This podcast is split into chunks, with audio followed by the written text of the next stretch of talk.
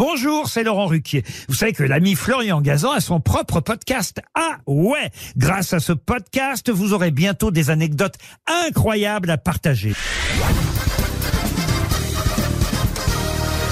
Salut, c'est Florian Gazan. Dans une minute, vous saurez pourquoi en Chine, on célèbre aussi le 11 novembre. Ah ouais Ouais, mais rien à voir avec la fin de la Première Guerre mondiale, même si à Pékin, on pourrait aussi la commémorer, puisqu'on l'ignore souvent, mais 140 000 travailleurs chinois ont participé à la guerre 14-18 sur le sol français, recrutés en majorité par les Anglais pour l'entretien des chars d'assaut, le terrassement des tranchées ou le ramassage des cadavres. Ah ouais?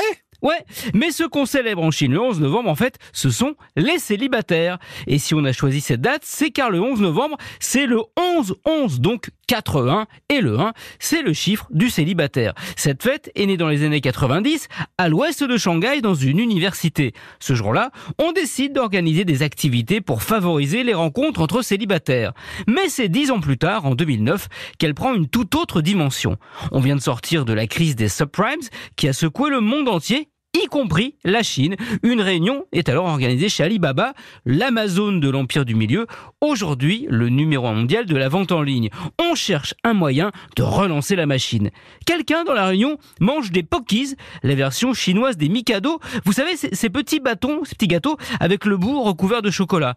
Et tout part de là. Ah ouais? Ouais, du coup, leur forme particulière en tige fait démarrer une conversation à propos des branches nues, en chinois guangen, c'est comme ça qu'on appelle les hommes célibataires. Et ils ont l'idée de cibler les célibataires, en reprenant l'idée des étudiants avec ce 11-11 le 11 novembre. L'accroche est simple, comblez votre manque affectif avec des achats et pour vous aider à ça évidemment, on vous propose des rabais de 30 à 70%.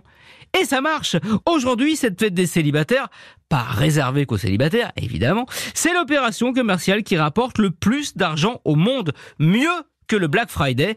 Les résultats de l'an dernier sont hallucinants. 675 millions de colis pour un chiffre d'affaires, accrochez-vous, de 140 milliards d'euros. Bref, le 11 novembre chez nous, c'est les soldats. Chez les Chinois, c'est les soldes. Merci d'avoir écouté ce podcast. Retrouvez tous les épisodes de Huawei sur l'application RTL et sur toutes les plateformes partenaires. N'hésitez pas à nous mettre plein d'étoiles et à vous abonner. À très vite.